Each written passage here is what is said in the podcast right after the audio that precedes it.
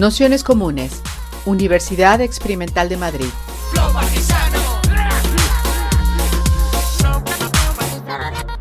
Toda la información en nuestro canal de Telegram Nociones Comunes o en nuestra web traficantes.net barra formación.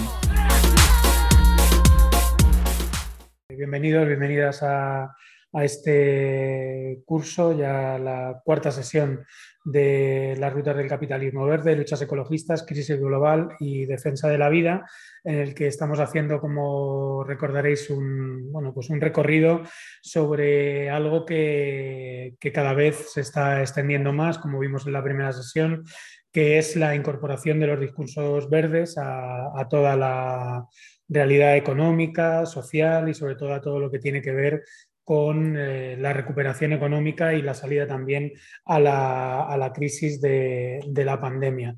Justo en la sesión anterior nos quedamos en un punto con dos preguntas que abordaban algo que comentaron Pedro Ramiro y, y Erika González en torno a la descarbonización de China, donde precisamente se hacía la pregunta, eh, pero bueno, entonces también es malo que se descarbonice eh, China, que se asuman desde el gobierno chino esos presupuestos del capitalismo verde, se decía, hombre, evidentemente no, no es eh, malo que, que, el discurso de la descarbonización esté presente en todas las economías, desde luego tiene que ver con eh, parte de victorias del propio ecologismo, pero el cómo se está haciendo esa sustitución del motor del carbón, o más que sustitución del motor del carbón, el ponerle al lado del motor del carbón otro motor verde para que se produzca todavía más, eh, lleva a la necesidad de preguntarnos por qué significa a día de hoy el crecimiento, el desarrollo, el desarrollo verde, el crecimiento verde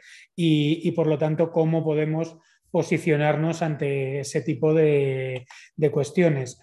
Eh, precisamente esa era la pregunta que, le lanzábamos a, Yayo Herrero, que es la persona que nos acompaña hoy aquí en la, en la sesión del curso, a la que agradecemos mucho que se haya eh, prestado un año más a estar en, en, este, en este curso. Esperemos que el siguiente año ya sí que sí lo consigamos hacer en el nuevo local que, inauguramos entre Ecologistas Nación y, Traficantes de Sueños, donde intentaremos repetir por lo menos una vez eh, al año un curso que, piense este tipo de, cuestiones, de ecologismo social, ecofeminismo, decir, un poco todos estos eh, cruces que, que mezclan esa eh, sensibilidades de la economía crítica, del ecologismo social, crítico, feminista, bueno, pues para intentar generar un programa de, encuentro también y, de debate en torno a esas cuestiones.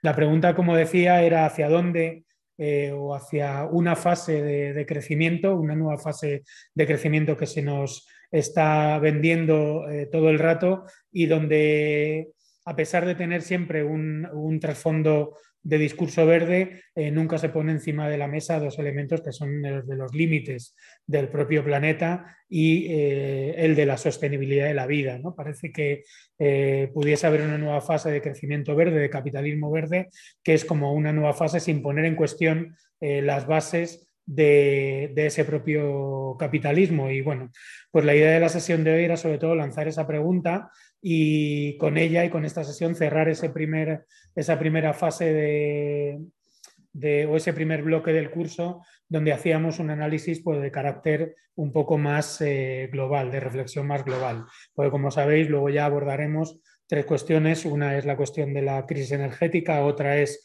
la cuestión de la movilidad a partir del, del transporte del automóvil eléctrico y luego también haremos una más vinculada a la cuestión de la construcción, infraestructuras y eh, vivienda. ¿no? Ahí ya nos meteremos en tres puntos muy, mucho, más, mucho más concretos. Y para esta sesión, como comentaba, pues bueno, le hemos lanzado esa pregunta, esta interpelación, por decirlo así, a Yayo Herrero. Sabéis, eh, bueno, ensayista, eh, escritora, militante, activista de ecologistas en acción y una de las personas que ha hecho con mayor acierto en eh, ese cruce precisamente entre el feminismo y el ecologismo social que, representa también la, trayectoria del propio Ecologistas en Acción. Así que, sin más, te paso la palabra. Muchas gracias a todos y a todas, a todos por estar aquí con, en este curso y especialmente a Yayo, pues bueno, por estar al otro lado, de, iba a decir del teléfono, al otro lado de la, de la pantalla, que todavía nos estamos acostumbrando. Hace dos sesiones que teníamos videoconferencia, le puse aquí en la mesa de traficantes un vaso de agua a quien iba a, quien iba a hablar. O sea, fíjate el despiste en el que estamos todavía sumidos, que le puse un vaso de agua a alguien que iba a hablar desde la pantalla, pero bueno, ya eh, la virtualidad nos está comiendo la realidad y no, sabemos muy bien dónde estamos. Así que muchas gracias y, adelante, Yayo.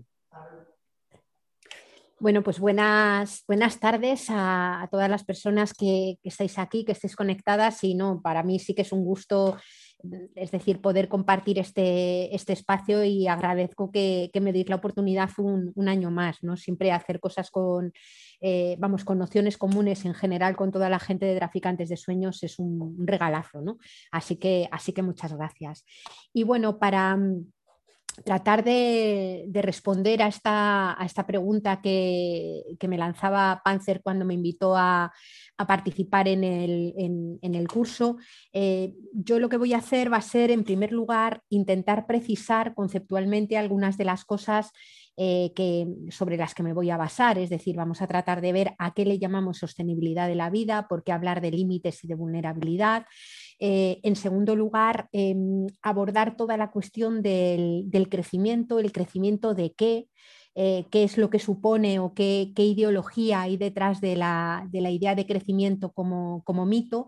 Y después entraremos un poco más en qué es lo que puede crecer, qué es lo que no puede crecer eh, y esta dinámica que se está generando ahora mismo en torno a la idea de crecimiento verde que, además es tremendamente, eh, yo creo que peligrosa si no se debate en profundidad en el sentido de, bueno, pues que la, emergencia que estamos viviendo de las ultraderechas y de los movimientos de corte neofascista no es ajena a esto que puede crecer y a lo que no puede crecer, como no lo es tampoco eh, las políticas, por ejemplo, de la Unión Europea, que revestidas del discurso de los derechos humanos y demás, eh, por el extremo, acaban también deslizándose hacia políticas que, pueden terminar siendo incluso ecofascistas. ¿no? Y sobre todas estas cosas, pues es sobre las que querría compartir con vosotros y vosotras reflexiones, eh, que muchas de ellas, algunas están más las tenemos más trabajadas desde ecologistas desde hace tiempo, desde que trabajábamos, por ejemplo, y aprendíamos de Ramón Fernández de Durán, ¿no? Eh, pero otras las estamos construyendo eh, con lo que está pasando, que lleva un ritmo, cosas que están sucediendo, que aparecen delante de nuestros ojos y que llevan un ritmo verdaderamente vertiginoso, y que sería eh, preciso tratar de compartir y de, y y de, darle vueltas y tratar de reflexionar sobre ellas y ver cómo confrontarlas. ¿no? Empiezo, por tanto, por la cuestión de la sostenibilidad de la vida. Eh, bueno, los ecofeminismos, que no son más que la propuesta de un diálogo, de un diálogo posible entre lo que ha venido trabajando unos movimientos complejos como son los movimientos feministas que ya tienen pues, muchos siglos de historia, ¿no? y un movimiento como es el movimiento ecologista que en Occidente eh, tiene una trayectoria mucho más corta, es más, más joven, ¿no?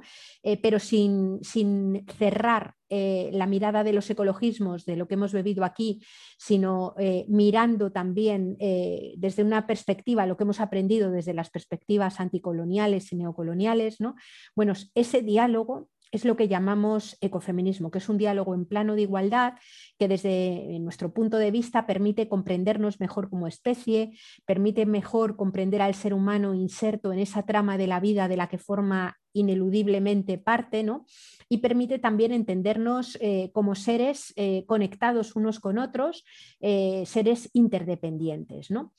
Decimos que los seres humanos somos seres fundamentalmente ecodependientes porque estamos insertos en esa red natural de la que formamos parte. No hay nada de lo que los seres humanos podamos producir para satisfacer nuestras necesidades que no dependa en última instancia o en primera instancia de la naturaleza, ¿no?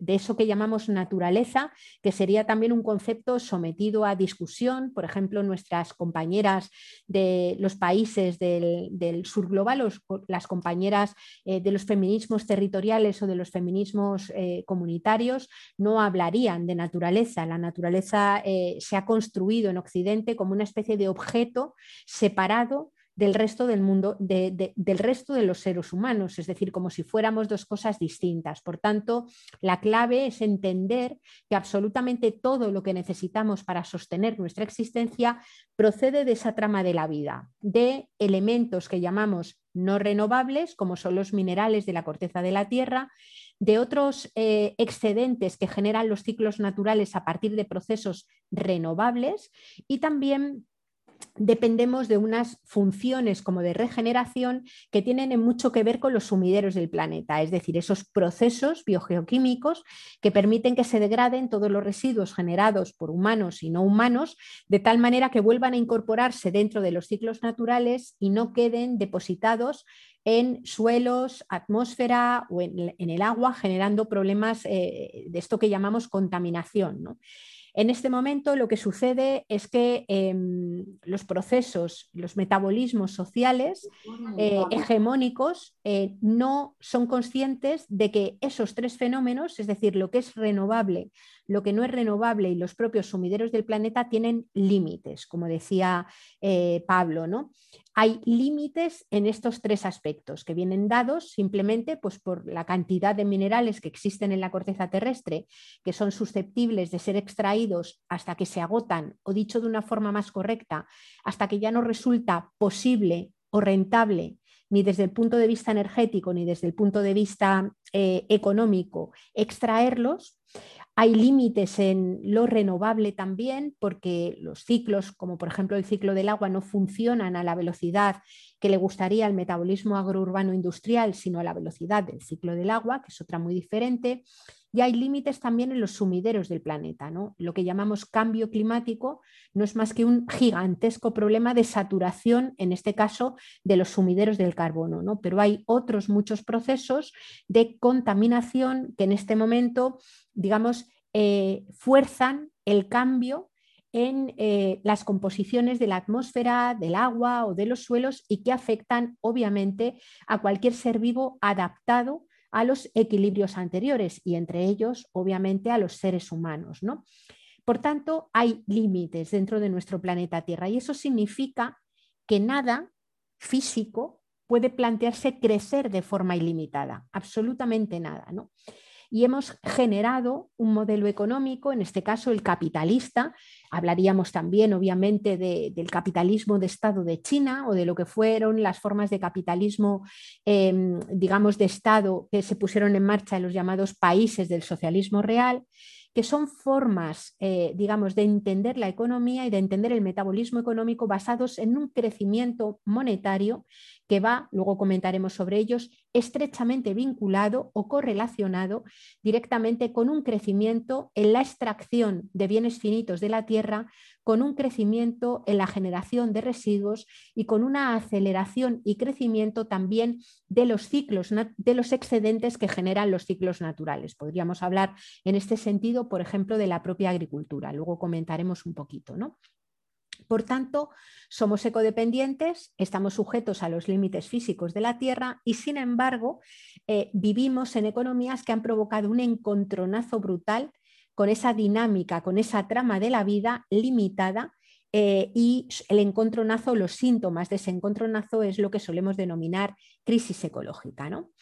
Eh, vuelvo a recordar eh, mm, que, los seres humanos estamos inscritos en esa trama de la vida, es decir, no hay economía posible sin naturaleza, no hay tecnología posible sin naturaleza, pero sin embargo, en nuestros marcos culturales, eh, cuando estudiamos, por ejemplo, en una facultad de ciencias económicas, eh, podemos ver tituladas a personas que han estudiado una asignatura con frecuencia cuatrimestral y a veces simplemente optativa que se llama Economía de los Recursos Naturales, es decir, que salen de la facultad concibiendo la naturaleza como una especie de subconjunto dentro del estudio de la ciencia económica y no más bien la economía como un eh, subconjunto, digamos, de, de esa biosfera, de esa naturaleza, de esa trama de la vida de la que formamos parte. ¿no?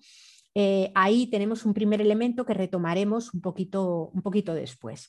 Eh, pero la segunda dependencia que tenemos los seres humanos es la dependencia que viene dada por el hecho de que vivamos encarnados, encarnadas en cuerpos, en cuerpos que son vulnerables, en cuerpos que necesitan atenciones que tienen necesidades desde que nacen hasta el momento en el que mueren. Yo recuerdo eh, haber escuchado hasta pues, en muchísimas ocasiones cuando nos formábamos políticamente eh, la frase eh, que se adjudica a Marx de, de que el progreso, la emancipación es pasar del reino de la necesidad al reino de la libertad. ¿no? El problema que tenemos es que el reino de la necesidad eh, no se supera nunca. El único ser vivo, o en este caso humano, que no tiene necesidades es el que está muerto. Por tanto, la clave es cómo generar vida en común y cómo pensar la libertad en el eh, contexto de cuerpos que son permanentemente, que están permanentemente necesitados y en cuerpos que no pueden sobrevivir en modo alguno en solitario. ¿no? Pensemos en los primeros años de una persona recién nacida, que, en donde eh, es imposible su supervivencia si no hay otras personas de otras generaciones alrededor que atiendan necesidades básicas, tangibles e intangibles, que se interconectan indisociablemente entre sí. Pensemos, por ejemplo, en las personas mayores, y yo creo que lo que hemos vivido durante la pandemia ha sido como una tremenda sacudida, es decir, lo que, lo que sucedía en residencias eh, de mayores, en donde la vida de estas personas mayores es una mera materia prima para el crecimiento económico de un determinado negocio. ¿no? Eh, son personas, muchas personas mayores que eh, necesitan de la atención, del cuidado y del, eh, digamos, del trabajo de otras personas, normalmente de otras generaciones de nuevo, para poder mantenerse vivos. Podríamos hablar de la diversidad funcional, podríamos hablar de los momentos de enfermedad, es decir, en definitiva, no hay ni un solo ser humano que pueda considerarse completamente autónomo o completamente independiente. Es decir, esa idea de independencia muchas veces tratada como si fuera una especie de anomalía o patología, en realidad es un rasgo inherente de la vida humana, también del resto de la vida. ¿no? Y somos seres interdependientes que es imposible que podamos sobrevivir si nuestra vida no transcurre en comunidades que garantizan que se van a poder satisfacer las necesidades, que vamos a recibir los cuidados necesarios y adecuados para cada momento del ciclo vital. ¿no? Lo que sucede es que a lo largo de la historia y prácticamente en casi todos los lugares, quienes mayoritariamente se han ocupado del cuidado de los cuerpos vulnerables y finitos han sido y son mayoritariamente mujeres.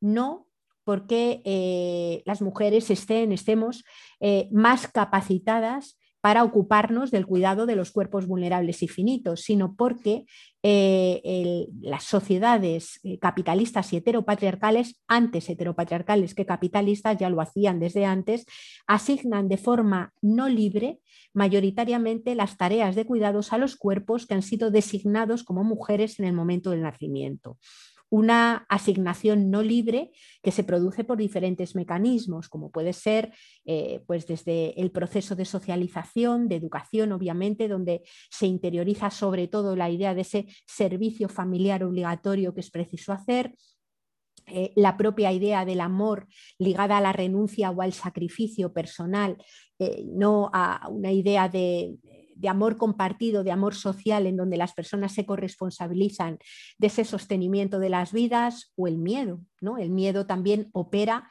para asignar de forma no libre estas tareas de, cuidado. ¿no? Por tanto, somos ecodependientes, somos interdependientes, estamos sujetos a los límites físicos de la biosfera, del planeta, estamos sujetos a los límites físicos de nuestros propios cuerpos y estamos a su vez, em, eh, digamos, marcados por el hecho de que la vida individual, la vida de cada persona sea una vida esencialmente vulnerable, es decir, sea una vida que tiene que ser atendida constantemente simplemente para que pueda prosperar, para que se pueda mantener. ¿no? Eh, por tanto, digamos que el sostenimiento de la vida humana es un hecho intencional. Las vidas no se sostienen solas, hay que sostenerlas.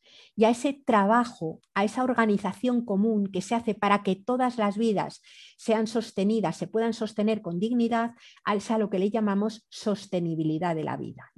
El enfoque de la sostenibilidad de la vida, por tanto, apela a la construcción de políticas, de culturas, de economías, de vidas cotidianas que tengan como principal prioridad eh, el mantenimiento de vidas dignas, no de cualquier tipo de vidas, sino de vidas dignas. Y es importante hablar desde este enfoque de la sostenibilidad de la vida, porque sin embargo, de forma mayoritaria, sobre todo en las sociedades capitalistas y en este momento de vuelta de tuerca neoliberal, digamos que las economías y las políticas, y en cierto modo, obviamente, las culturas que se derivan de ellas o que las sostienen, eh, son em, economías y políticas que no tienen como prioridad el sostenimiento de la vida, tienen otras prioridades distintas, entre ellas la del crecimiento, del que vamos a hablar dentro de unos momentos. ¿no? Si la vida, si la vida en común se organiza alrededor de la prioridad del crecimiento, no se organiza alrededor de la prioridad del sostenimiento de la vida para todas. ¿no? Y por tanto, ahí nos encontramos con importantes problemas y eh, bueno, hemos podido ver, em, yo creo que la pandemia ha sido como un pequeño minuto de lucidez en donde hemos podido ver eh, cómo lo que se llamaba normalidad es algo en donde no está presente esa sostenibilidad de la vida Em, y, digamos, se han encontrado discursos que confrontaban o que nos ponían delante la oposición esencial, el conflicto que hay entre la economía y su salud, su crecimiento y la propia salud de las personas, entre la economía y el bienestar, entre la economía y la satisfacción de las necesidades que, nos permiten llevar una vida decente. ¿no? Esa oposición es a la oposición que desde las miradas ecofeministas que trabajan desde este enfoque de la sostenibilidad de la vida le llamamos el conflicto capital-vida. ¿no? Es un conflicto que el capital establece no solamente con el trabajo asalariado y, eh, los trabajadores y trabajadoras eh, eh, dentro en el marco del empleo, es decir, las personas explotadas, que es claramente un conflicto, es un conflicto que abarca también la tensión entre el capital y todos los trabajos, los que se hacen en las comunidades o se hacen dentro de los hogares, que no son considerados empleo y no son pagados, y es un conflicto entre el capital y la propia lógica que permite sostener la vida en el planeta. Aquí no voy a tener tiempo de entrar en esto, pero cuando analizamos cómo se sostiene el capital, lo que nos encontramos es que su lógica es radicalmente distinta a la lógica que tiene la trama de la vida. Es decir, si la trama de la vida eh, lo que hace es favorecer la autoorganización, la complejidad, la densidad de relaciones, eh, digamos, y, sobre todo centrarse en el mantenimiento, podríamos decir, de la respiración, es decir, de ese sostenimiento de la vida, el capital lo que hace es básicamente en su interacción con esa trama de la vida, con la naturaleza, rejuvenecer, llevar a momentos de maduración anterior, de mayor simplificación y de, mm, eh, digamos, de, crecimiento permanente, eh, digamos, el conjunto de los ecosistemas. Es una lógica totalmente contradictoria y la idea de protección que hay detrás de la lógica del capital, que es una protección a las tasas de ganancia del capital, eh, se contrapone a la idea de protección que se da dentro de los sistemas vivos, que lo que hace es tratar de mantener el conjunto de la forma más equilibrada posible. Esto, si queréis, podemos entrar en, después en el, en, el, diálogo que tengamos, pero no, no voy a tener tiempo para detenerme ahora más aquí. ¿no? Por tanto, nos encontramos con una lógica que es completamente opuesta. Y lo que sucede es que, eh, digamos, nuestra cultura, sobre todo la cultura occidental, es una cultura que ha establecido una especie que se divorció desde muy pronto, digamos, de esa conexión inevitable con la inmanencia de los cuerpos y también eh, con los límites físicos del planeta. ¿no? Tenemos una especie de pecado original cultural y es el haber eh, generado em, formas de entender las relaciones con esa naturaleza, con esa trama de la vida y entre las personas que han expulsado del campo analítico y de, las prácticas que hemos ido poniendo en marcha, políticas y, económicas, hablo de las hegemónicas, obviamente, precisamente esas relaciones de codependencia y de interdependencia. Si nos vamos, por ejemplo, a cómo se conformó la democracia en Atenas, un periodo del que hemos aprendido mucho y podríamos seguir aprendiendo mucho más, pues nos encontramos, por ejemplo, con una idea de democracia eh, que consideró y configuró y denominó ciudadano al varón que iba al ágora, ese espacio separado del espacio doméstico y de la naturaleza, ese espacio en donde se debatía eh, sobre los problemas, se hallaba, fruto de todos aquellos debates, cuál era el interés general y en función de ese interés general establecía las normas que organizaban la vida en común. Claro, en ese espacio, esos ciudadanos que nacen en, la Atenas eh, democrática, ese sujeto ciudadano no incorpora ni a esclavos y esclavas que interactuaban con los bienes fondo de la naturaleza para producir los bienes y servicios, ni incorpora tampoco a las mujeres, a las esposas de ciudadanos a las que se les asignaba la función o la obligación de ocuparse de la reproducción cotidiana y generacional de la vida en un entorno doméstico que no era un entorno político. Si traigo esto aquí es porque la noción de sujeto político que ya nace en aquel momento es un sujeto político que pareciera flotar por encima de la tierra y de los cuerpos, que no tiene práctica experiencial de la interacción con la naturaleza y sus bienes fondo para producir los bienes y servicios y es un sujeto que tampoco tiene práctica experiencial de ocuparse de sostener cotidiana y generacionalmente las vidas. ¿no?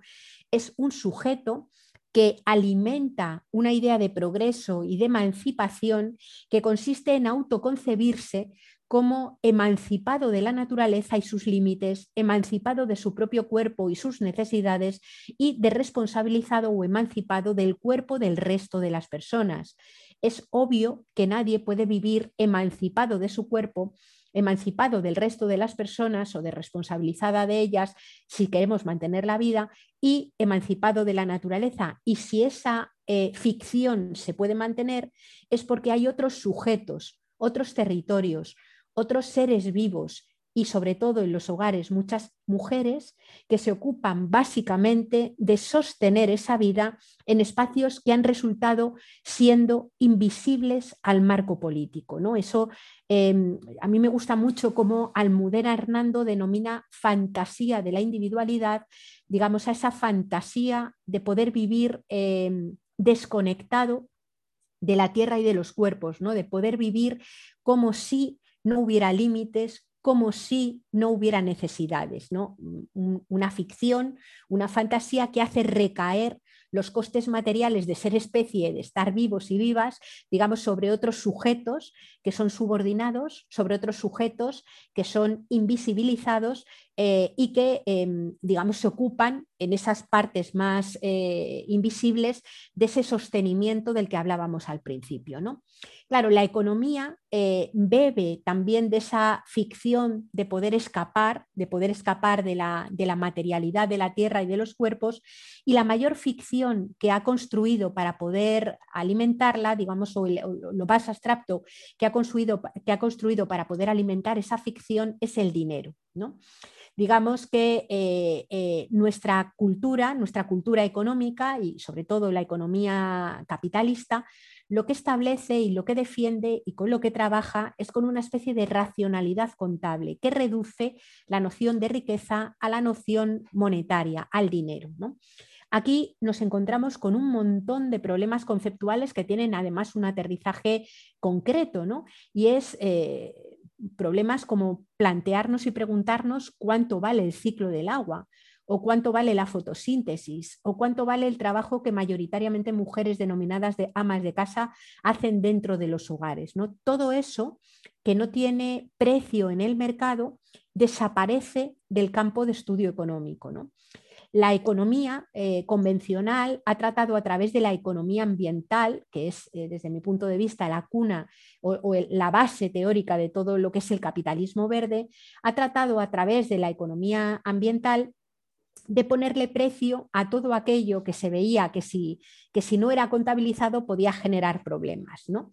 Eh, así ha aparecido, por ejemplo, el comercio de emisiones de gases de efecto invernadero bajo la, lógica de decir, bueno, pues si hay que pagar por emitir gases de efecto invernadero, eh, utilizando la racionalidad contable al uso, lo que sucederá es que eh, nadie querrá pagar por ello y por tanto eh, eh, se, lanzarán procesos que hagan disminuir las emisiones de gases de efecto invernadero. ¿no? La realidad es que desde que eh, en los años 90 se empezó a hablar de, mm, digamos, de, comercio de emisiones.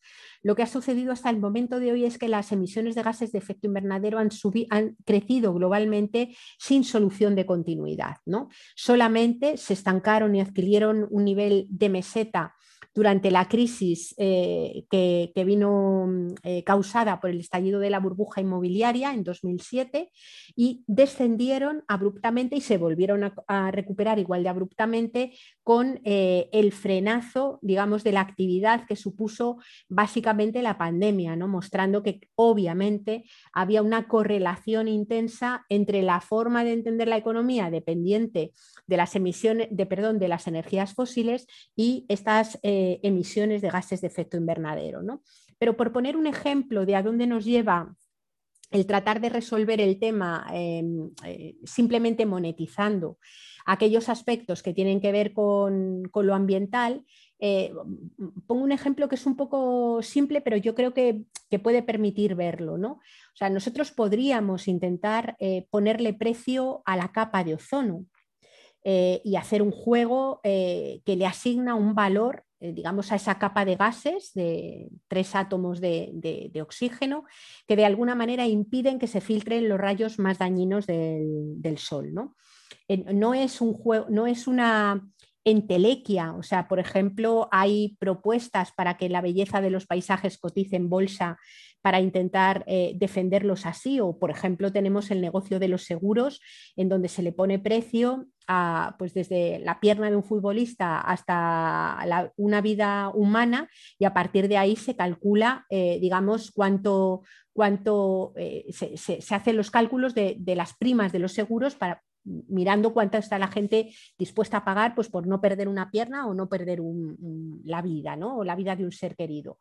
Eh, es decir, que este tipo de propuestas de asignar precio existen. Supongamos que le ponemos un precio al agujero de la capa de ozono, un precio enorme, enorme, una cantidad eh, de millones de, euros brutal.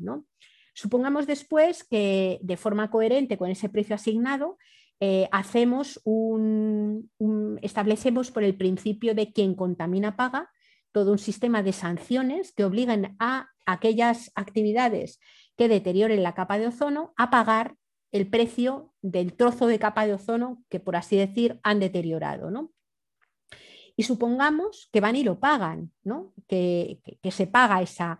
El problema es que aunque yo tenga eh, el montante económico que cuesta la capa de ozono, no soy capaz de repararla, no podemos repararla. Es decir, el problema que tenemos cuando reducimos lo ecológico o intentamos reducir esa trama de la vida a lo estrictamente monetario, es que perdemos de vista que hay cosas que se deterioran irreversiblemente.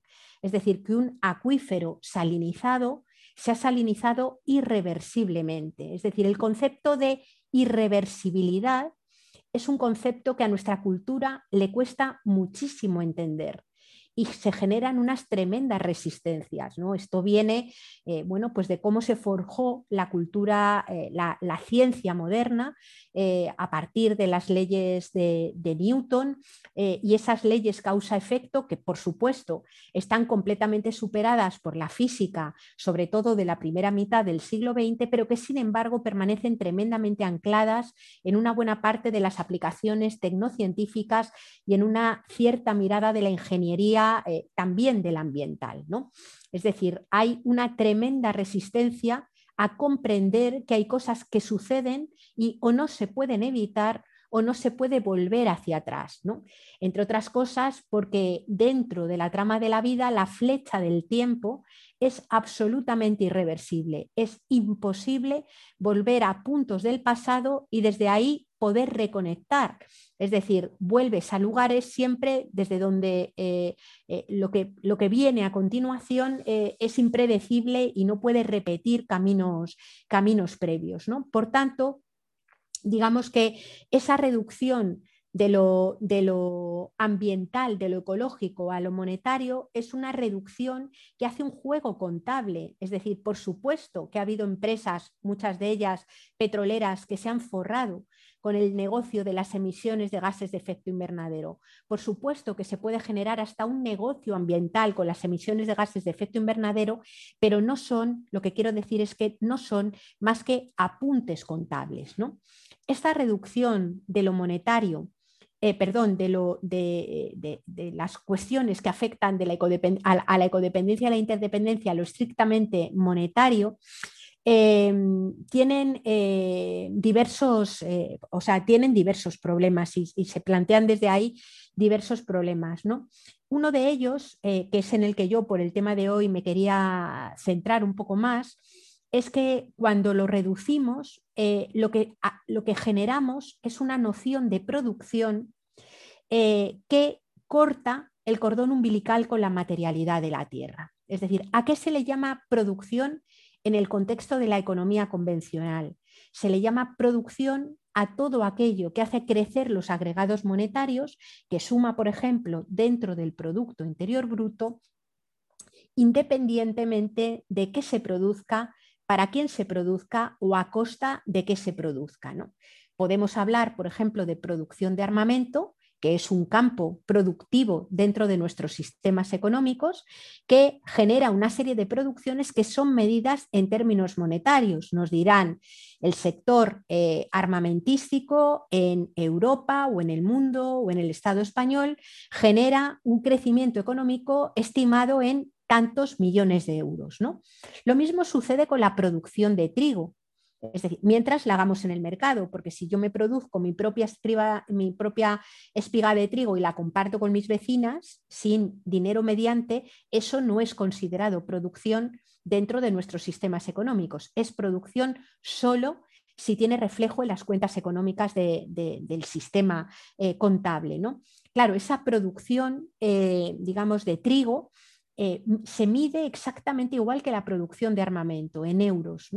El gran problema que tenemos a nivel de economía global es que no podemos discriminar entre aquellas producciones que sirven para sostener la vida y aquellas otras producciones que hacen crecer la economía, pero que no sirven para sostener la vida. Desde otro punto de vista, si analizáramos la producción desde las necesidades humanas, las cuentas pueden ser bastante diferentes. Es decir, casi todo el mundo, independientemente de cómo se haya producido el trigo, puede estar de acuerdo en que un puñado de trigo sirve para satisfacer la necesidad de la alimentación, mientras que la bomba de racimo construida, fabricada en mi mano y utilizada, casi nadie diría que sirve para satisfacer necesidades humanas. Lo que quiero decir con esto es que eh, al reducir todo el análisis económico a lo estrictamente monetario, se genera una confusión brutal entre aquello que es deseable que crezca y lo que no es deseable que crezca, ¿no? entre aquello que puede crecer y lo que no puede crecer. ¿no? Y ahí es donde querría centrarme eh, un poco más para hablar de, esa fase del crecimiento y entrar luego a lo que estamos viviendo ahora, ahora mismo. ¿no?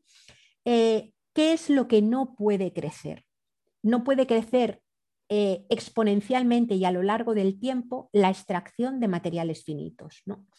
El petróleo, por ejemplo, se empezó a extraer a finales del siglo XIX, a partir del año 1870, y el petróleo que se extraía era el petróleo que era más fácil de extraer y que por tanto tenía más altas tasas de retorno. Por cada barril de petróleo que yo invertía, podía extraer eh, alrededor, obtener eh, limpios, por así decir, obtener alrededor de entre 100 y 120 barriles de petróleo. Ese petróleo se ha agotado prácticamente en todo el mundo. Y el petróleo convencional que se está extrayendo ahora tiene tasas de retorno alrededor de 5. Es decir, invertimos un barril de petróleo y extraemos 5 barriles de petróleo. La tasa de retorno se ha desplomado de una forma tremenda porque el petróleo que se extrae ahora o se extrae del fondo del mar o se extrae eh, en lugares donde resulta muy costoso en el plano energético y también económico su extracción. Y esto está haciendo eh, que, bueno, pues que entremos en una situación complicada en un mundo que podría decirse que come y funciona con petróleo, en un metabolismo global que es profundamente petrodependiente y energívoro. La Agencia Internacional de la Energía reconoce que en el año 2006 se alcanzó lo que se denomina el pico del petróleo convencional y lo cierto es que en este momento la mayor parte de las empresas energéticas petroleras están desinvirtiendo todo lo que tenían metido en petróleo. Un personaje poco sospechoso de, ecologismo radical como es el presidente de Repsol, ya a comienzos del año 2018 contaba eh, que Repsol estaba desinvirtiendo eh, la mayor parte de los activos que tenían metidos dentro de la industria petrolera y él avanzaba que en cinco o seis años, decía él, nos podríamos encontrar con problemas de suministro de petróleo. ¿no? Problema, eh, digamos, un petróleo que ha estado directamente relacionado junto con el carbón y el gas natural en la generación del problema del cambio climático, pero a la vez un petróleo que hoy incluso sirve para subsidiar lo que llamamos energías renovables y limpias. ¿no? Claro, cuando el petróleo deja de estar disponible, y no nos olvidemos que en este momento el 90% del transporte mundial es completamente dependiente de combustible eh, del petróleo, es un combustible tremendamente versátil por la facilidad para trasladarlo, por su propia, eh, digamos, em, capacidad energética, su intensidad energética y en este momento, desde la producción industrial de alimentos hasta el funcionamiento del metabolismo de una ciudad, es completamente dependiente del petróleo. Yo, eh, ¿Os acordáis de las imágenes de la, Filomena, cuando salían las imágenes primeras de, de Filomena, que eran como una especie de foto fija del metabolismo de la ciudad, ¿no? Hileras de cientos de camiones detenidos eh, que tenían que introducir todo lo que hace falta que la, para que la gente no se muera dentro de las ciudades e hileras de camiones también que tienen que sacar todos los residuos que se generan dentro del marco de las ciudades. Es decir, hoy las ciudades y sobre todo las ciudades más grandes, en un momento en el que más de la mitad de la población del planeta vive en ciudades, eh, son profundamente dependientes del, petróleo, de un petróleo que declina. ¿no? Claro, eh, viene la pandemia, y de repente em, la salida y el proceso de reconstrucción post-COVID se plantea con el marco de lo que se denomina una agenda verde. Y eh, los tres pilares de la agenda verde son em, digamos, eh, la descarbonización de la economía y la transición a las energías renovables. El segundo es la movilidad eléctrica y el tercero es la digitalización. No sé muy bien por qué lo han metido dentro de la agenda verde, pero la digitalización de la, economía y el despliegue, eh, la ampliación, digamos, de esta economía digital. ¿Qué problemas tenemos? Bueno, pues para pasar del petróleo, de vivir del petróleo, a vivir del resto de las energías, eh, hace falta, supone, pasar de vivir del petróleo a pasar a vivir del resto de los elementos de la tabla periódica. ¿no? Cobre, litio, platino, neodimio, disprosio, teluro, tantalio, vanadio, indio, galio. Es decir, son eh, minerales que en este momento son fundamentales para poder hacer esa transición. Para poder construir placas solares y aerogeneradores hacen falta esos minerales, sobre todo para poder construir placas solares y aerogeneradores que tengan las eficacias energéticas y las eficiencias energéticas necesarias para poder asomarse a sustituir lo que hace el petróleo. Es decir, hay otra forma de poder construir, por ejemplo, placas solares con muchos menos minerales, pero la eficiencia energética desciende de una forma notable y no sirven, digamos, pues para intentar generar energía eléctrica que pueda eh, mover eh, mercancías, mover personas o hacer que funcionen fábricas. Que claro, no estamos pensando solamente en la energía que utilizamos dentro de, de los hogares, que es la parte más mínima y es la parte del león. ¿no? Por otro lado, esos mismos minerales hacen falta para fabricar los coches eléctricos, para las baterías y para los propios componentes em, de, los coches. Algunos de, estos componentes eh, se usan para cosas que podrían ser eh, directamente eh, eliminadas. Por ejemplo, parte de los microchips que en estos momentos no se abastecen eh, y que tienen paradas algunas de las grandes fábricas de automoción, son microchips que sirven para que se suban y se bajen las, ventanillas con los botones, es decir, que podría dársele a la manivela como toda la vida y, esos microchips podrían dejar de, utilizarse, ¿no? Eh, pero lo cierto es que ahora mismo estas fábricas están paradas porque no hay abastecimiento de microchips, ¿no? Y luego cuando nos vamos a mirar la, cuestión de la digitalización, claro, el problema se amplifica de una forma brutal, brutal, ¿no? Porque eh, para poder ampliar la economía digital hay que construir ordenadores, cableado, em, eh, teléfonos móviles, fibra óptica, satélites, es decir, el despliegue, por ejemplo, de las tecnologías 5G tiene un coste material y energético absolutamente brutal absolutamente brutal. ¿no? Eh, digamos que eh, a mí, yo siempre me imagino eh, la, cadena productiva dentro de lo digital con los mismos dibujos que hacemos para ver las cadenas tróficas, ¿no? es decir, ese triángulo en donde en la parte de abajo tenemos el extractivismo brutal que se está produciendo sobre todo en países que históricamente han sido tratados como grandes minas y como grandes vertederos en la parte de en medio podríamos tener las fábricas de Shenzhen en China, eh, donde hay unos niveles de explotación absolutamente brutal de trabajadores y trabajadoras, donde hay eh, desde suicidios hasta eh, también, por cierto, una interesante resistencia y, y, lucha sindical muchas veces bastante desconocida, ¿no?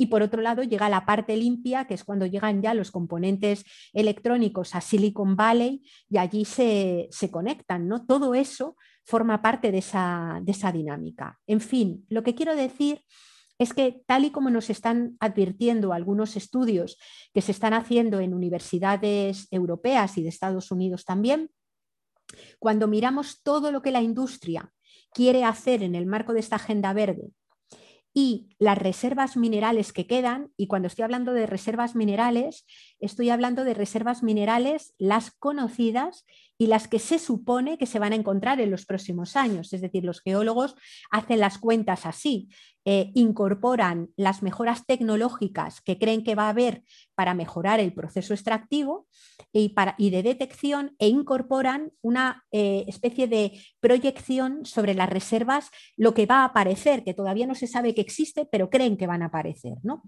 El caso es que cuando contrastas lo que se quiere hacer con esto que nos dice la comunidad científica, las cuentas no salen, pero, pero vamos, por ningún lado, ¿no? No salen a menos que eh, lo que se pretende generar en términos de riqueza monetaria eh, sea para sectores de privilegio y deje atrás a muchísima gente. ¿no?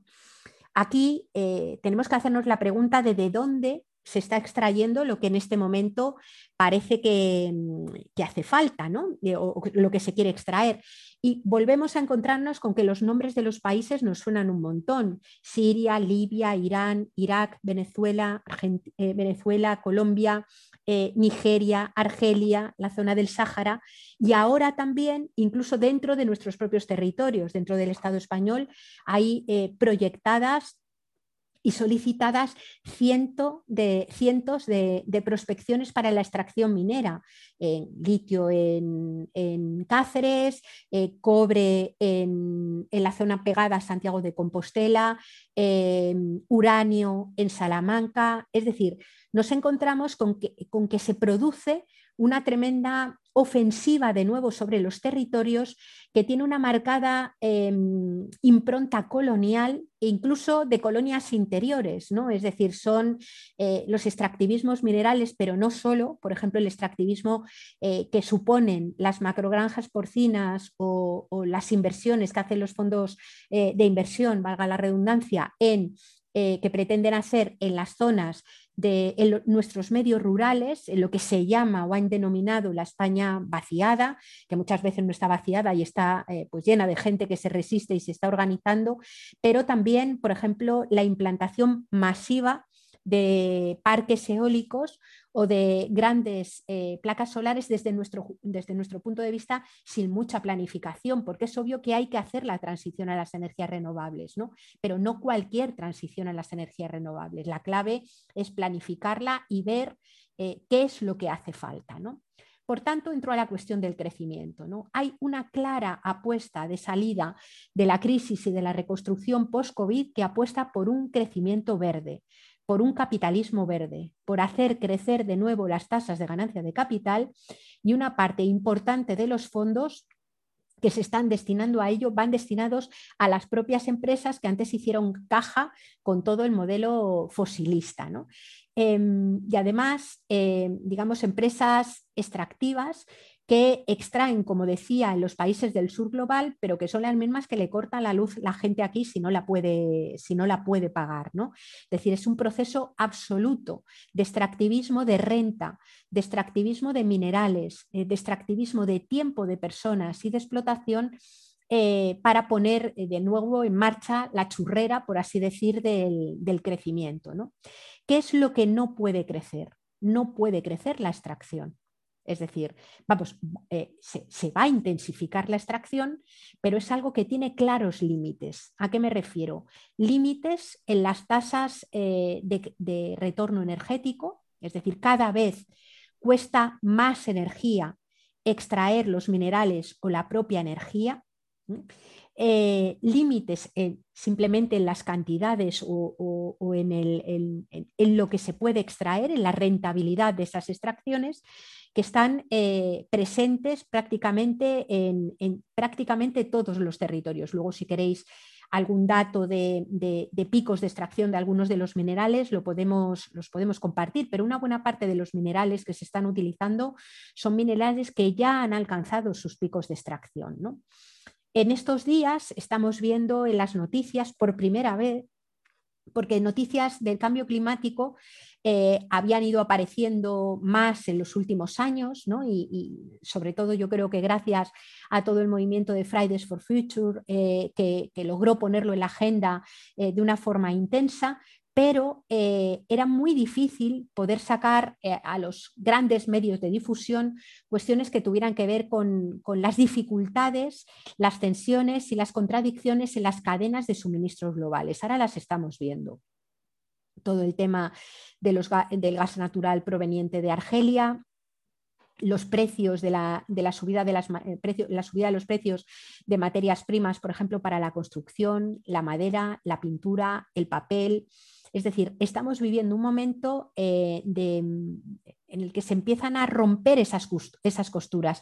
No son solamente problemas de límites que están ahí, están en el corazón, sino también problemas ahora mismo de cuellos de botella eh, que tienen que ver con la propia pandemia y con la propia especulación, ¿no?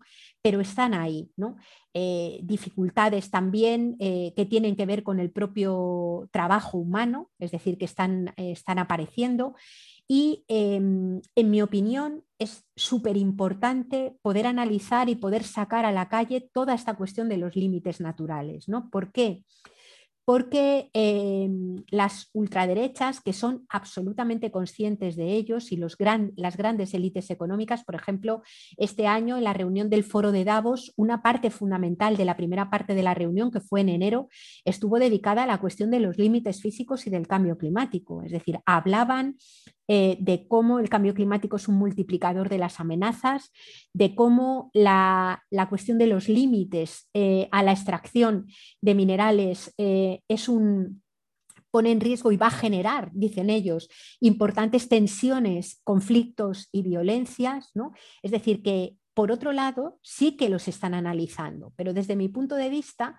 eh, en, los, eh, en, los, marcos, eh, yo voy a decir progresistas o en, o en el conjunto de la, de la, ciudadanía, estos análisis no están presentes. ¿no?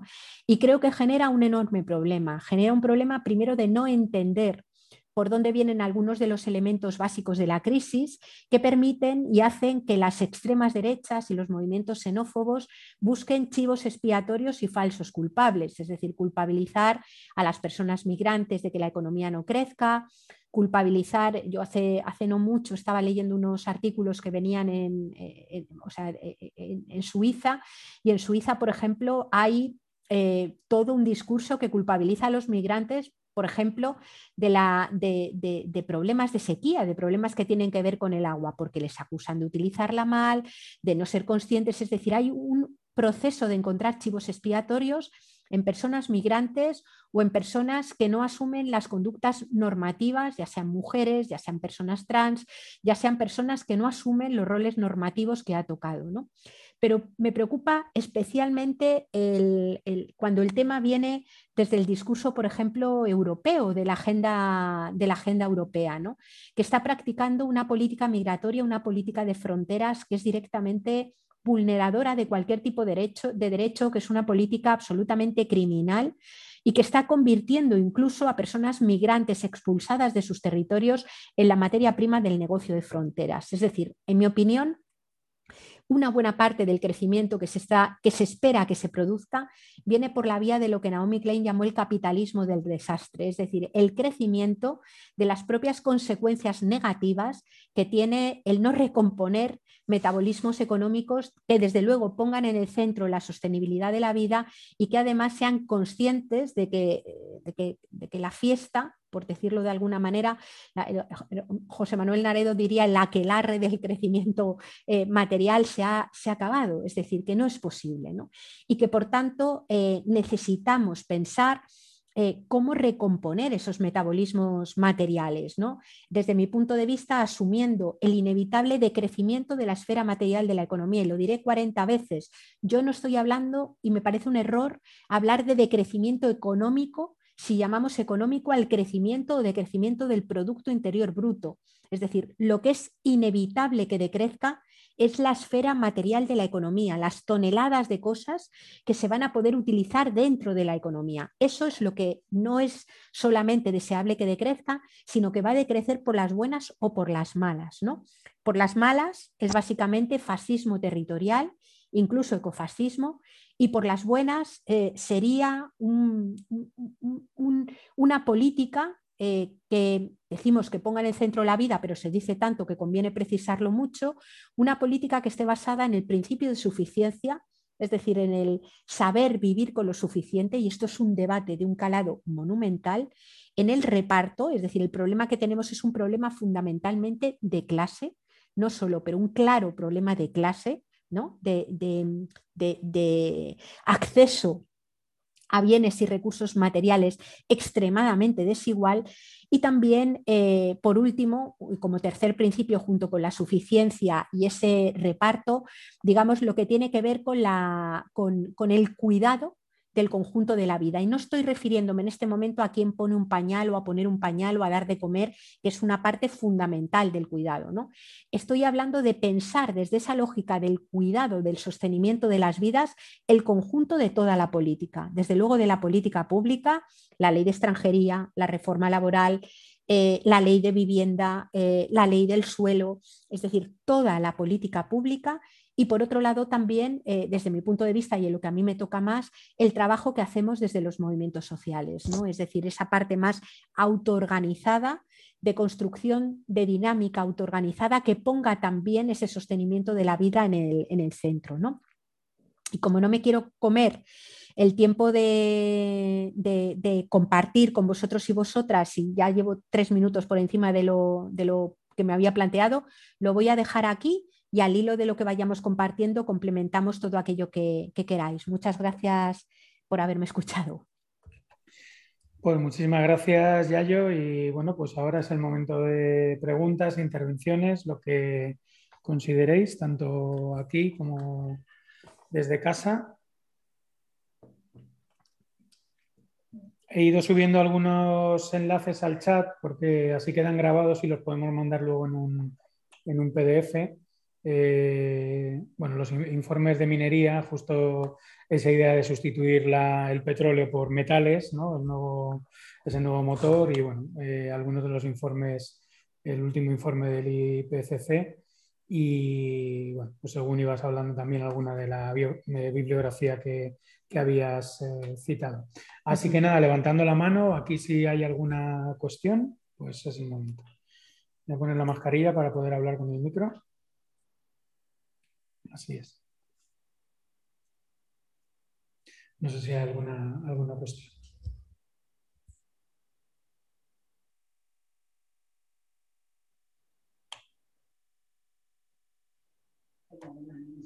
Venga, pues eh, pilla el micro, Laura, y...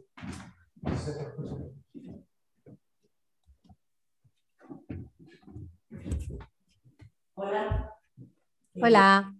Gracias, eh, me ha encantado. Eh, eh, yo voy a hacer una pregunta muy naif, muy naif, pero vamos a ver, si tan evidente es que no salen las cuentas entre los planes de la Agenda Verde, descarbonización, movilidad eléctrica y digitalización, y la cantidad de minerales que tenemos en la corteza terrestre, si eso es tan palmario, entonces los gobiernos eh, tienen que saberlo, ¿no? Eh,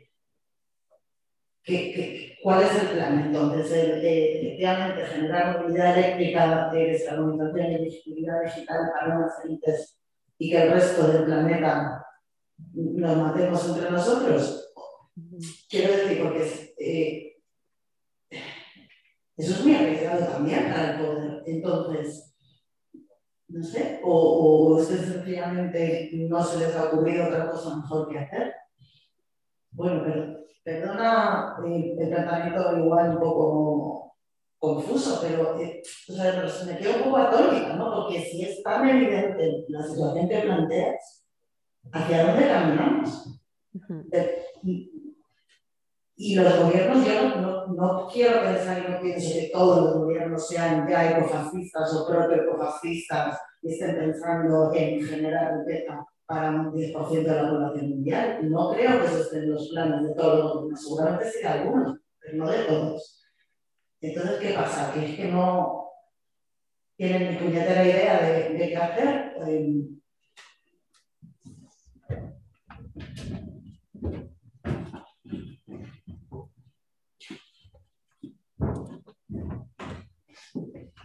Pablo, ¿cómo? Ahí. con esta.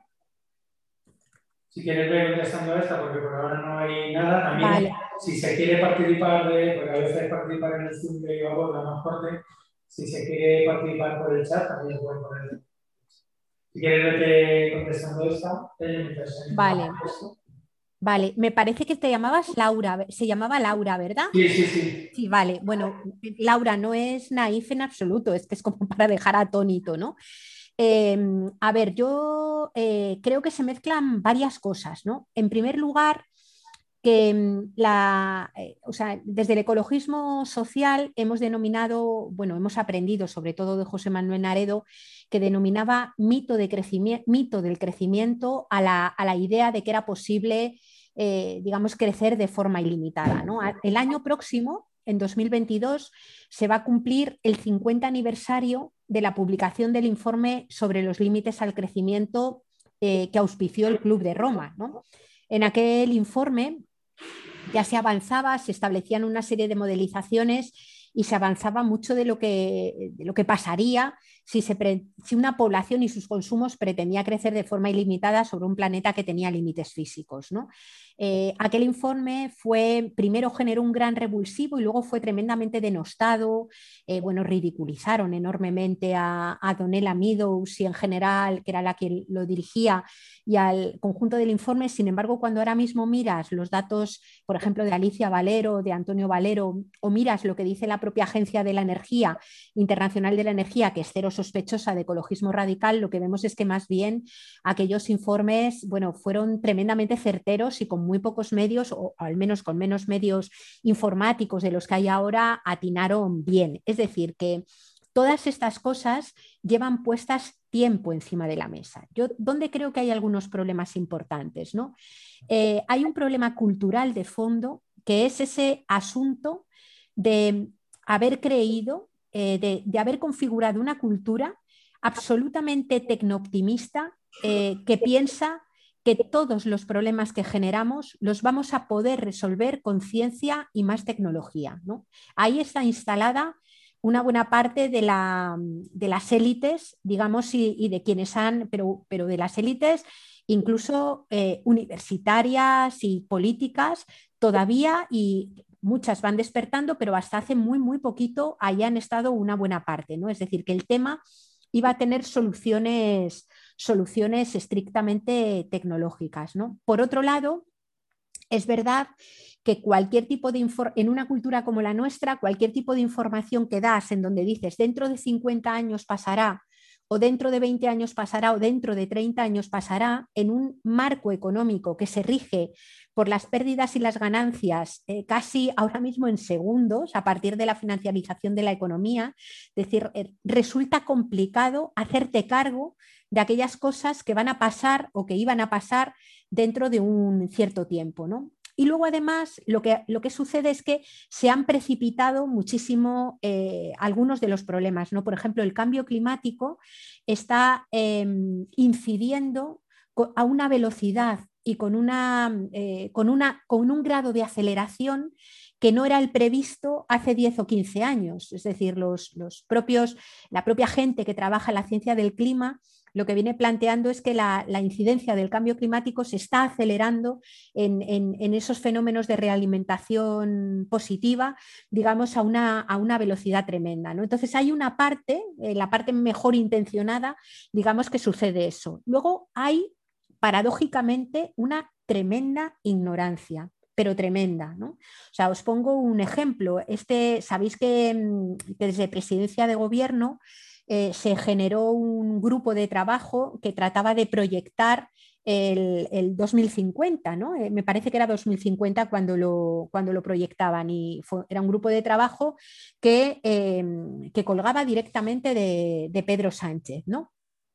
Eh, bueno, yo no he participado en ninguna de las reuniones, entrevistaron a más de 100 personas expertas. No, yo, bueno, a, la gente que trabajamos desde el ámbito de la ecología social, desde estas perspectivas, no nos entrevistaron a ninguno. Yo probablemente tenga mucho menos conocimiento técnico, pero no entrevistaron ni a Antonio Turiel, ni a, Alicia Valero, ni, es decir, y cuando terminaron y eh, hubo algunas personas a las que nos entrevistaron para ver cómo nos sonaba lo que decían, ¿no? Bueno, esta cuestión no estaba metida. Es decir, habían metido muchos temas que tenían que ver con la sostenibilidad, hablaban de modelo de producción y de consumo sostenible, pero el tema de los límites seguía siendo como la gran bicha, lo que nadie quiere nombrar. ¿no? Entonces, esa parte está ahí también metida. ¿no? ¿Qué es lo que sucede, me parece a mí? Que la lógica eh, electoral, la lógica política institucional, tiene también una tremenda racionalidad contable y está regida por la lógica de las elecciones. ¿no? Y no hay en este momento quien se atreva a presentarse en unas elecciones o en un programa electoral hablando del inevitable decrecimiento de la esfera material de la economía y hablando de que el futuro que tenemos eh, es un futuro diferente, no digo peor, digo un futuro diferente. Un futuro que lo que se ha considerado bueno, que la estela del crecimiento, que dentro de nuestras culturas es una especie de religión civil que ha defendido que merece la pena sacrificarlo todo con tal de que la economía crezca, eh, bueno, pues se encuentra en riesgo y no puede continuar, ¿no? Esos, eh, yo algunas veces en algunos debates que he tenido con personas que se presentan a las elecciones y que hoy son cargos públicos, la respuesta ha sido del tenor de eh, esto no se le puede contar a la gente. Esto no se puede decir. Las personas no están preparadas para asumir esto y lo que tenemos que decir es cuánto va a bajar su factura en el recibo de la luz. ¿no? A mí esta, esta cuestión que me ha hecho ser consciente de que yo en la política institucional probablemente no tenga mucha, mucho hueco, ¿no? Pero una cosa que me, ha, que me ha permitido, o sea, una cosa que me parece es que denota un tremendo elitismo. ¿Cómo no va a poder la gente ser capaz de entender aquellas cosas en las que le va la vida? ¿Quién soy yo para decir lo que es capaz de entender una persona o dejar de entender cuando la historia muestra cómo las personas se han organizado, han sacado, eh, han construido la vida en común y hay montones de prácticas en ello. Es decir, desde mi punto de vista hay miedo, hay una cierta... Eh, un cierto, yo lo voy a decir con estas palabras, un cierto desprecio a lo que es la mayor parte de la gente creyendo que no se va a poder hacer cargo del previsible colapso, digamos, de eh, la sociedad eh, socioindustrial tal cual funciona en este momento. Y en ese no querer contar, eh, para mí, es donde reside la imposibilidad de em, establecer movimientos o cambios culturales o una posibilidad de esperanza que sea activa es decir, que no sea una esperanza de, soñar que algo aparecerá que lo cambiará todo. ¿no? Entonces, se mezcla mucho esto. Dicho esto, como decía antes, hay sectores del poder que tienen clarísimo lo que hay, que lo tienen clarísimo. Las grandes élites económicas que se, que se, reúnen en el foro de Davos lo tienen eh, muy claro, ¿no?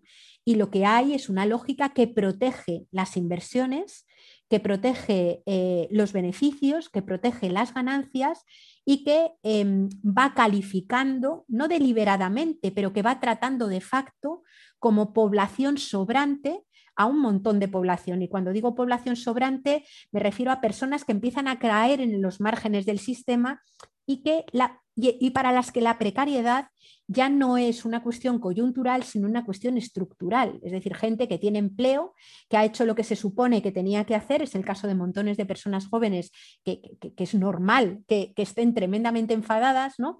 Y que han hecho todo lo que había que hacer y con todo hecho y con un empleo y supuestamente teniendo suerte, no pueden aspirar a, vivir, eh, a tener una vivienda eh, y a tener el proyecto de vida que de alguna manera emancipada, que de alguna manera desean tener porque la pobreza es estructural, o sea, ya no es una cuestión eh, desde mi punto de vista coyuntural. ¿no?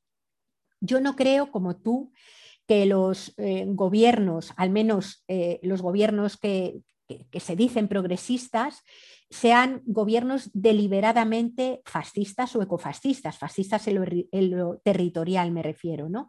Yo cuando hablé eh, de que bajo el discurso de, los derechos humanos se puede caer en el ecofascismo, digo de una forma inadvertida. Es decir, si tú eh, lo que haces es impulsar unos modelos de capitalismo verde que en modo alguno son capaces de satisfacer las necesidades de todas las personas porque aspiran a crecer y no a repartir, eh, la clave ahora mismo desde mi punto de vista está en el reparto, te deslizas por, el tobogán del ecofascismo prácticamente sin darte cuenta. ¿no? Es decir, no es que sean deliberadamente ecofascistas, es que cuando tú centras todo en el crecimiento y subordinas que la gente pueda tener luz, pueda tener agua, pueda tener vivienda, a que las empresas transnacionales o los grandes poderes económicos crezcan todo aquello que tienen que crecer, el resultado es ese.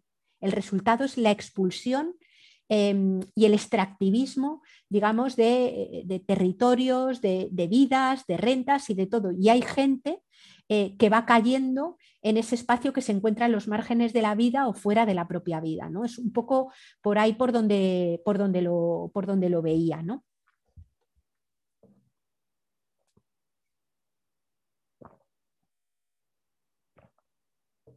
Eh, Pablo, no, no, estás, eh, te tienes que... Ahora sí me escuchas, ¿verdad? eh, decía que había dos cuestiones, una que ha puesto bien en el chat y luego le paso la palabra a Antonio para que hable de voz. Dice, justamente Laura creo que ha ejemplificado muy bien lo que pasa desde los movimientos sociales. La reacción que generamos, eh, que generamos desde los movimientos sociales, eso es lo que hablamos el otro día, el escepticismo, la frustración, todo ese tipo de cosas. Creo que un reto importante es justamente lo que ha planteado Yari, cómo generamos y definimos de manera democrática el proceso de decrecimiento material y como antídoto a los movimientos reaccionarios eh, fascismos. Es pregunta también. Y cómo movemos desde el deseo, ¿no? desde lo que se quiere eh, también eh, construir. Y si quieres juntamos con la intervención de Antonio y ya sobre eso eh, pasamos a otra respuesta. Así que adelante, Antonio. Aquí te escuchamos. Hola, ¿soy yo? Antonio. Sí, sí, adelante. no, sé, no sé si tiene relación, pero bueno, a ver, yo diría que una de las cosas que quizás te va a de crecer es el tema del, del gasto militar, ¿no? Eh, Arcadio Oliveras hablaba, me parecía una barbaridad, que eran 50 millones diarios lo que se está gastando, que quizás ahora, ahora debe ser más, ¿no? Y entonces, eh, claro, por otro lado, yo digo, cambiar es hacer esta transición, eh, yo diría que esa grandes empresas ya se ha acabado y habrá que, eh, no sé, creo que habrá que establecer lo que es la renta básica, ¿no? Que va muy ligado a decir, sacar ese dinero que no nos sirve para crear vida, para producir vida, precisamente para todo lo contrario, ¿no? Y entonces era un poco ligado con eso. Y luego, por otro lado, mm, yo estoy, eh, bueno, estoy colaborando en Ecologistas en Acción, en distintas ONGs, luego en, público, en, en, la directa, en, yo qué sé, un, montón. Y de vez en cuando me llaman de amnistía y, les digo, oye, mira, digo, ¿por qué no hacéis una campaña? Porque yo hacía la, la objeción fiscal. Eh, que era dejar de pagar impuestos, bueno, daba mi, una parte, me declaraba objeto fiscal en la, en, la, renta, que eso no se puede hacer, y entonces esa, esa cantidad lo donaba a una ONG. Pero mm, tiene muy poco recorrido, ¿no? Y yo digo, ¿por qué no impulsáis a la gente animada a que se haga la objeción fiscal y yo mi dinero, yo por lo destino, pues tú que sea a, a Intermon o, o, donde sea, ¿no? No sé, va por ahí mi reflexión en el tema del de, de, crecimiento. Y luego, como no, pues agradecer a Yayo, que yo la sigo, la, la conocí en una de sus charlas en, en, Teatro de Barrio y me encantó aquello, fue fantástico, ¿no? Y fue, yo ya que es un poco como desperté yo mi conciencia ecológica. Muchas gracias. Pues adelante. Vale, pues empiezo por lo que plantea Guillermo, que yo creo que eh, que claro, atinas eh, en, las cuestiones y es, o sea, ya adelanto que no voy a dar una, respuesta que diga, bueno, tengo, tengo aquí la clave, ¿no? Porque esa es precisamente la búsqueda que vamos, que vamos haciendo, ¿no? A mí hay una, metodología que me ha resultado muy, muy interesante para pensar el cómo trabajar, digamos, el, proceso de, de, decrecimiento material, ¿no?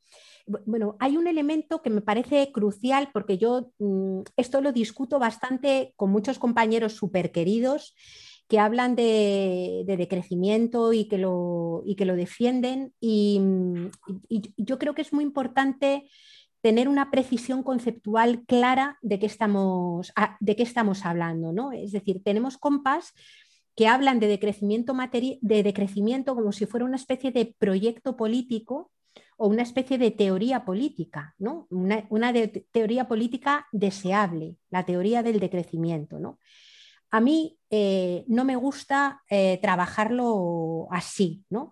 porque conduce a hablar de autosimplicidad voluntaria, conduce a hablar a una serie de, cuestiones éticas que a mí me parecen muy valiosas y me parecen muy importantes, pero que creo que no le meten mano al problema estructural que, hay, ¿no? porque eh, el decrecimiento desde mi punto de vista, eh, es el decrecimiento forzoso de la esfera material de la economía. Es que insisto mucho en esto porque me parece, la, semana pasada tenía una conversación con Verónica Gago, una compañera argentina, ¿no? y hablábamos de esto, claro, hay, hay, gente que habla de decrecimiento y tú le llegas a las, a las mujeres eh, que están articuladas en la red contra la pobreza energética y que le están cortando la luz, o llegas a la cañada ¿Y cómo hablas del decrecimiento? ¿Con qué cara hablas del decrecimiento como si fuera una propuesta ética política? Es que el problema no es ese.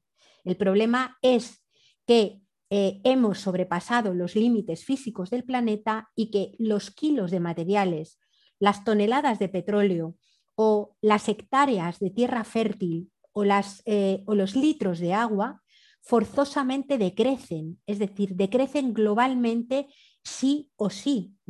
Y por tanto, el planteamiento político es efectivamente el que está planteando Guillermo, cómo hacer, cómo generar o cómo organizar ese decrecimiento de la esfera material de la economía que es sí o sí, que si es por las malas, que si es con la lógica del mercado, lo que hace es generar eh, grandes eh, sectores de población que quedan en la precariedad y en unas desigualdades brutales, mientras que quienes están amparados por el poder económico, por el poder político y, como muy bien decía Antonio, por el poder militar, siguen sosteniendo estilos de vida, eh, digamos, que, sobrepasan con mucho lo que es posible, eh, lo, que sería extendible a todo el mundo, ¿no?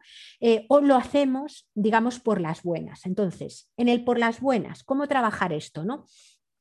yo creo que hay una parte fundamental es hablar con claridad y con nitidez de ello. Es decir, yo hace ya mucho tiempo, pero cada vez tengo más claro que las cosas hay que eh, explicarlas como son, ¿no? Eso sí, en mi experiencia al menos, acompañando emocionalmente el descubrimiento, ¿no? Porque yo lo que me he ido encontrando es que hay muchísimas personas que cuando ven la que hay liada, eh, de alguna manera lo que les entra es inicialmente eh, una bajona importante y, también miedo. ¿no? Eh, la clave, desde mi punto de vista, es entender que el miedo que se te genera cuando vemos a dónde nos lleva la organización material que hemos generado es una reacción sana, es una reacción absolutamente deseable. Lo malo es no sentir miedo ante ello. ¿no? Otra cosa distinta es que, como, decía Naomi Klein, el miedo eh, paralice y ella dice que el miedo paraliza cuando no se sabe hacia dónde correr. Lo que quiero decir con esto es que preocuparnos ante la, situación es sano, es bueno, es lógico, ¿no? Eh, y eh, de ahí lo que se deriva es inmediatamente el, pensar cómo nos podemos organizar para eh, salir de ella. ¿no? Ahora mismo que se habla muchísimo de ecoansiedad ¿no? y, el debate es cómo, cómo paliamos o cómo eliminamos la ecoansiedad. Dices, a ver, ¿cómo no sentir ansiedad? Es decir, el, el problema es, como lo de la salud mental. Muchas veces los problemas de salud mental en este momento están siendo reacciones sanas ante un modelo social que es absolutamente enfermo. ¿no? La clave es cómo acompañar y cómo canalizar ese descubrimiento. ¿no? Hay una metodología de trabajo que a mí me parece que es interesante, la están siguiendo en algunos lugares. Yo no sé si conocéis el libro que escribió Kay Rayworth, eh, que seguro que nos pone el enlace en el, chat rápidamente Pablo, ¿no? que se llama La economía del donut. ¿no? A mí lo que es la literatura del libro me parece un poco floja, pero lo que me parece que es muy, muy, muy potente es la, metáfora que se utiliza para trabajar, la metáfora analítica. Que Rayworth lo que hace es dibujar un círculo donde pone el techo eh, ecológico, por así decir. ¿no?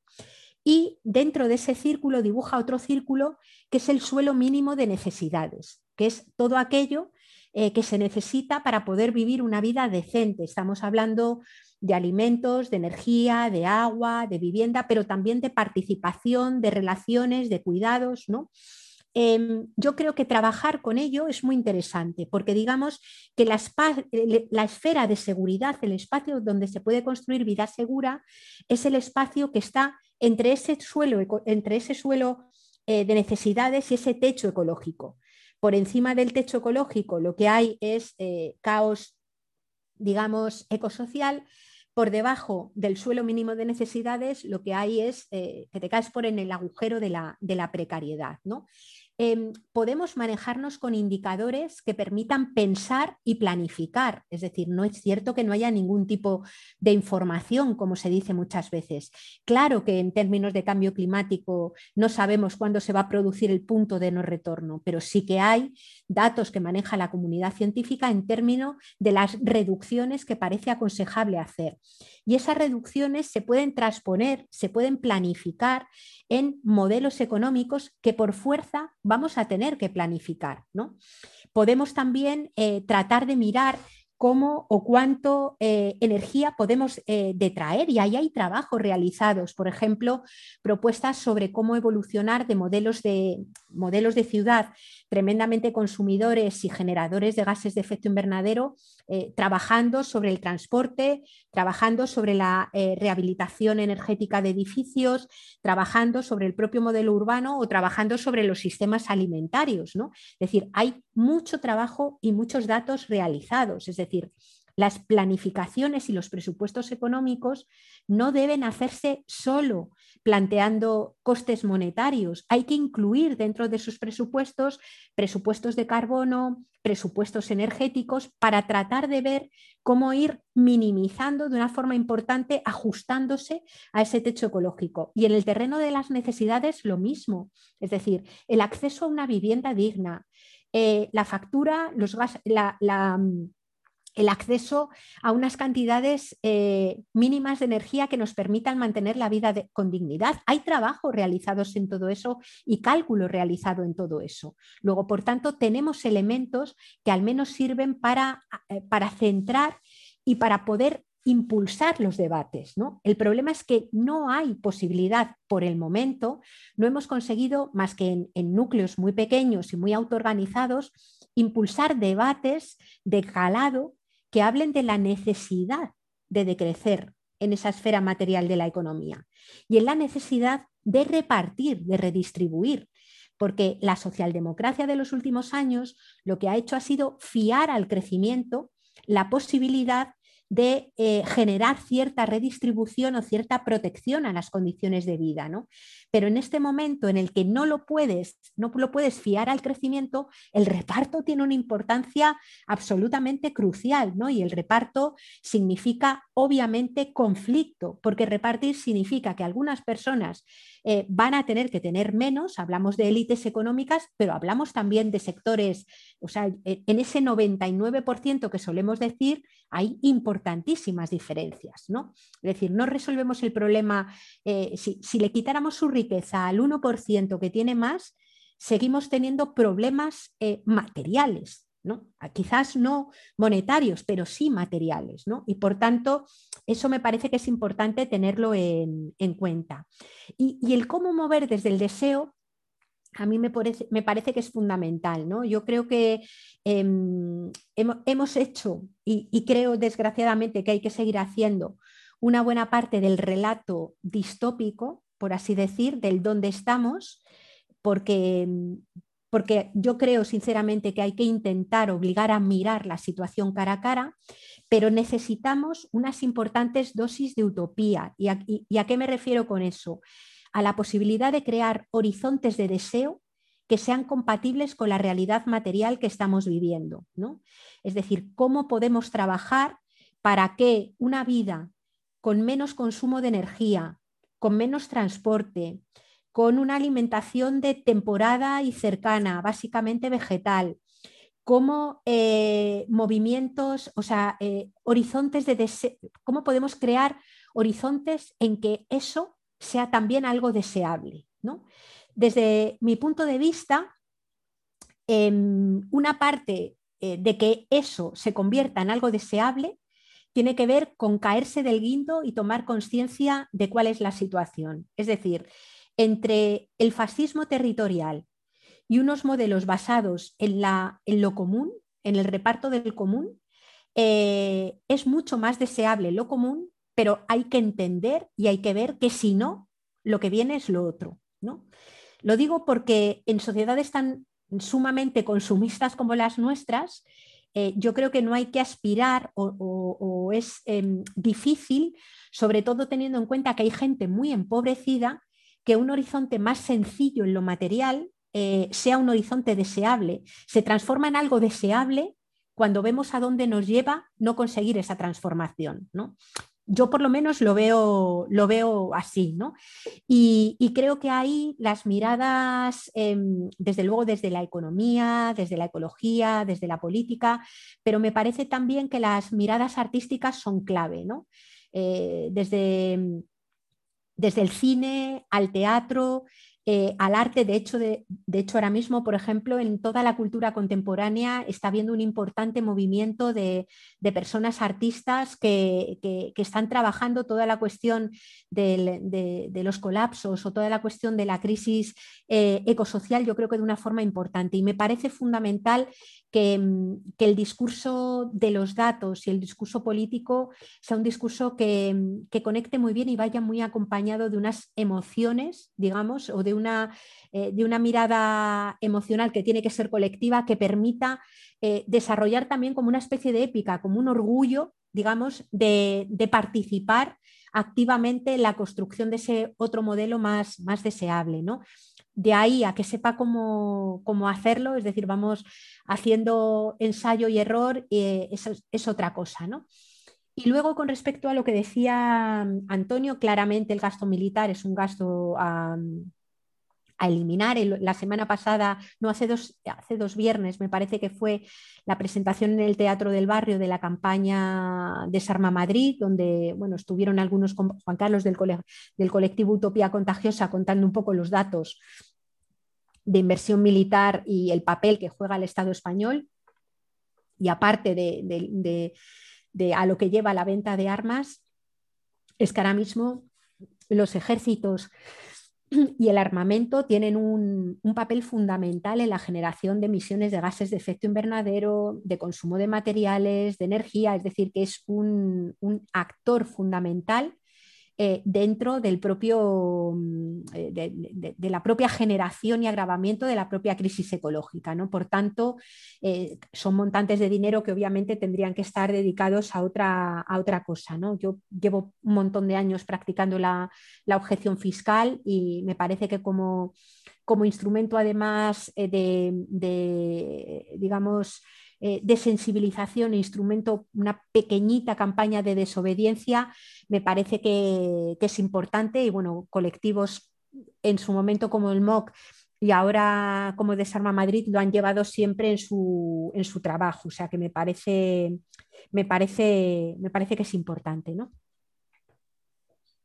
Como comentaba Antonio también, bueno, eh, varios agradecimientos y se produce angustia lo que nos depara ese tránsito y hay que abordar el tema emocional. Muchas gracias. Es necesario escuchar a la voz, lo leo porque aquí, aquí no se lee el, chat en, en, la sala.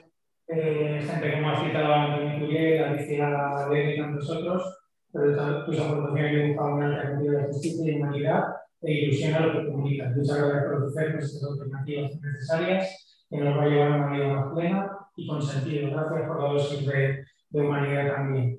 Eh, gracias a ti también, Antonio, por los, comentarios. Eh, no sé si aquí hay alguna cuestión más, pues paso a mí.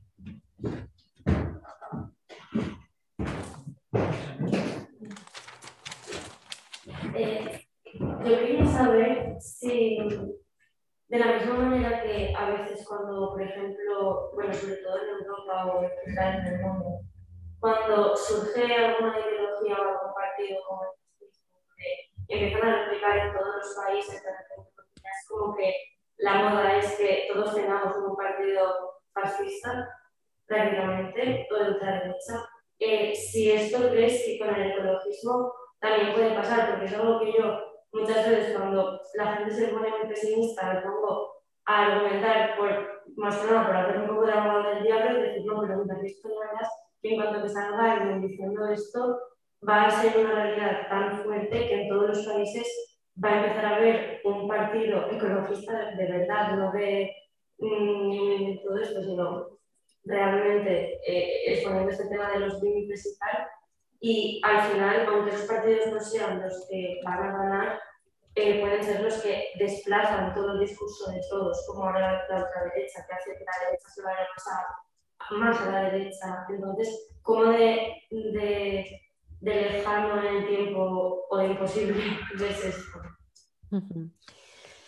Bueno, yo, a ver, em, primero decir, eh, eh, o sea, he ido entendiendo a ratitos porque se distorsionaba un poco, ¿no? Pero si, en algún momento mm, algo de lo que digo no es lo que planteabas o lo que fuera, me dices, ¿no? Eh, hay, mm, a ver, tenemos que tener en cuenta, en primer lugar, que, que puede haber desde estos análisis también eh, reacciones y miradas fascistas. ¿no?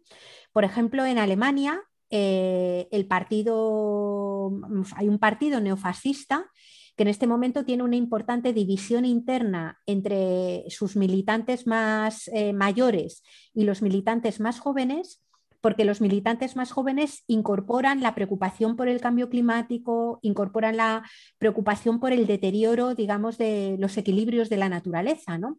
Y lo incorporan y se preocupan por ello desde una perspectiva eh, totalitaria y desde una perspectiva fascista, es decir, que culpabiliza a eh, las eh, personas migrantes o a las personas no normativas, digamos, de, la propia crisis ambiental. ¿no? Por ejemplo, en, Canadá, la persona que, vamos, el hombre que, que, mató en un tiroteo a un montón de, de gente en una, en una mezquita, eh, dejó una carta escrita y su carta era un perfecto alegato ecofascista, es decir, hablaba de la deforestación, hablaba del deterioro de la naturaleza, de la pérdida de agua, del cambio climático y de cómo eh, eh, algunos pueblos que él consideraba inferiores no cuidaban la naturaleza y estaban de alguna forma eh, agotando recursos y deteriorando las condiciones de vida que afectaban a otras personas y por tanto él, creía que debían de ser exterminadas eh, de alguna manera. ¿no? Lo que quiero decir con esto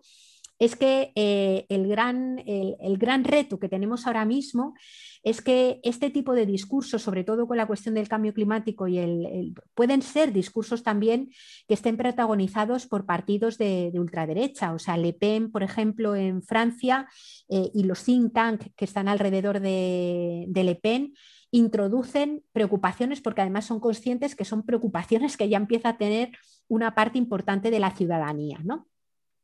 Esto es preciso tenerlo en cuenta porque nos, mete a, los movimientos ecologistas, bueno, en general a los movimientos sociales, en una circunstancia algo distinta con respecto a la de años anteriores. Hace años, hace años nos teníamos que pelear contra el negacionismo. Ahora mismo la pelea ya no es el negacionismo, eh, sino las salidas eh, por la vía, el otro día escribía Turiel un artículo que se llamaba El negocionismo, ¿no? por las vías estrictamente mm, eh, monetarias y económicas, y también el, tema de cómo y, bajo qué criterios políticos y éticos se asume o se, trabaja con el hecho de formar parte de un, de un, planeta habitado por 7.800 millones de personas. ¿no? Por eso a mí a la hora de hablar del decrecimiento, del forzoso decrecimiento material, me parece importante eh, hablar de, las formas en las que se puede asumir ese decrecimiento material, ¿no? porque eh, puede haber eh, discursos que hablen de decrecimiento y no hablen de reparto y de dignidad de todas las vidas y que se deslizan en esa mirada, por esa mirada fascista explícita o, implícitamente, incluso inadvertidamente, ¿no?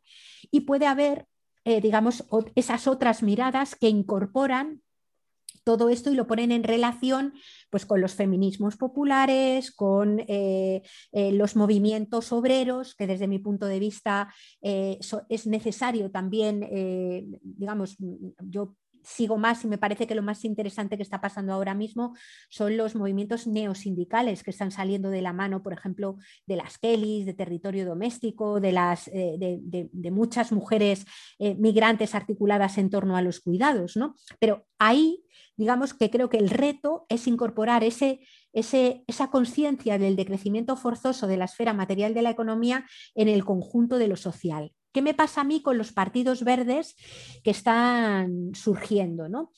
Eh, yo vuelvo a decir que, creo que la política institucional y la política electoral está, y no sé si puede ser de otra manera, yo quisiera pensar que sí, pero quienes están dicen que no, está presidida en mucho por una racionalidad también tremendamente contable, contabilidad en este caso de los votos. ¿no? Eh, este, mm, Emilio Santiago Muiño y Héctor Tejero escribieron un libro que se llama ¿Qué hacer en caso de incendio? que tiene un prólogo de, Íñigo Rejón que a mí me resultó muy revelador, ¿no? porque Íñigo Rejón lo que venía a sostener es que en, en ese prólogo era que para poder presentarte a unas elecciones y poder constituirte como lo que él llamaba una opción ganadora, te tienes que dirigir con discursos que ya están ganados socialmente entre la gente, es decir, que encajan entre la gente, ¿no? Entonces, claro, el problema que tenemos es que, eh, desde mi punto de vista, el medio de la, tarea de hacer esa disputa de hegemonía cultural que rompe con la idea de crecimiento, que la critica, que pone de manifiesto la, crisis que tenemos, eh, el tipo de discursos que haces si pretendes desde esa lógica ser una opción ganadora, se tienen que dejar muchas cosas por el camino. Y creo que eso le está pasando a una parte importante de los partidos verdes. ¿no? Yo la mayor parte de partidos verdes que conozco eh, fuera de, nuestras fronteras son partidos verdes, eh, como es el caso, por ejemplo, del Partido Verde Alemán, son partidos verdes que se mueven, en mi opinión, desde en la esfera de esa idea del capitalismo verde. Es decir, que no tienen una confrontación estructural con una forma de organizar la vida en común que incorpore la mirada de clase, que incorpore una mirada antirracista y anticolonial, que incorpore la lógica eh, heteropatriarcal, eh, o sea, de la lucha contra el heteropatriarcado, y que incorpore también, obviamente, la necesidad de retejer lazos rotos con la naturaleza. ¿no? Eh, todas esas miradas desde mi punto de vista, em, son importantes porque lo que hacen es permitir ver que necesitamos darle la vuelta a un modelo que se, se, sostiene estructuralmente sobre todas esas desigualdades y subordinaciones que están directamente conectadas entre sí. Es decir, es imposible entender la dinámica extractiva eh, que, causa el problema de límites si no entendemos eh, la, trayectoria colonial y la neocolonial que hay ahora. ¿no? Es imposible entender cómo sostener la vida si no incorporamos la mirada de los feminismos. Eh, todo esto yo no lo veo actualmente en una buena parte de los partidos políticos al uso verdes. ¿no? En Francia, por ejemplo, hace muy poquito ha, sido el proceso de primarias de, los verdes franceses, que también están cogiendo bastante, bastante fuerza, no, tanto por moda, sino porque yo creo que hay una preocupación sincera en una buena parte de la, población por el conflicto ecológico. Y había una pugna entre una mirada más ecofeminista, una mirada más verde tradicional, pero digamos que eh, yo, yo lo veo todavía inscrito en, la lógica del modelo de tenemos que crecer para desde ahí ser capaces de generar justicia. Y, no veo, no veo o no conozco todavía un partido que haya planteado, sí que es verdad que dentro, por ejemplo, de ECUO, hay algunas personas que llevan tiempo hablando de la idea de decrecimiento, eh, que llevan tiempo eh, poniendo estas cosas encima de la mesa y que honestamente se lo creen, eh, pero bueno, veremos a ver cuando haya de nuevo elecciones cuáles son los discursos o cuáles son los, los, los, relatos que entran en, en cuestión. Yo tengo la sensación de que como no los ganemos en el conjunto de la sociedad desde otros lados, desde esos espacios, las disputas más importantes, a mi juicio, no se van a dar. ¿no? pero bueno, es un poco lo que creo yo. Muy bien, no sé si hay alguna otra cosa. Pues lo vamos a dejar aquí y nada, pues agradecerte mucho la, sesión, ha estado, ha estado muy bien. Y bueno, recordar que ese malestar que está generando el tema ecológico y ambiental, recordar lo que dice siempre de su que malestar hay que cuidarlo este porque es donde nace también las ganas de seguir revelándote, ver lo que está mal en el mundo y, y seguir sacudiéndote y removiéndote, ¿no? por decirlo así. Así que nada, muchísimas gracias y, y nada, nos la siguiente Nada, daros las gracias y, y mandaros un abrazo fuerte. Muy bien, pues eh, un abrazo y, y beso y nos vemos la siguiente semana.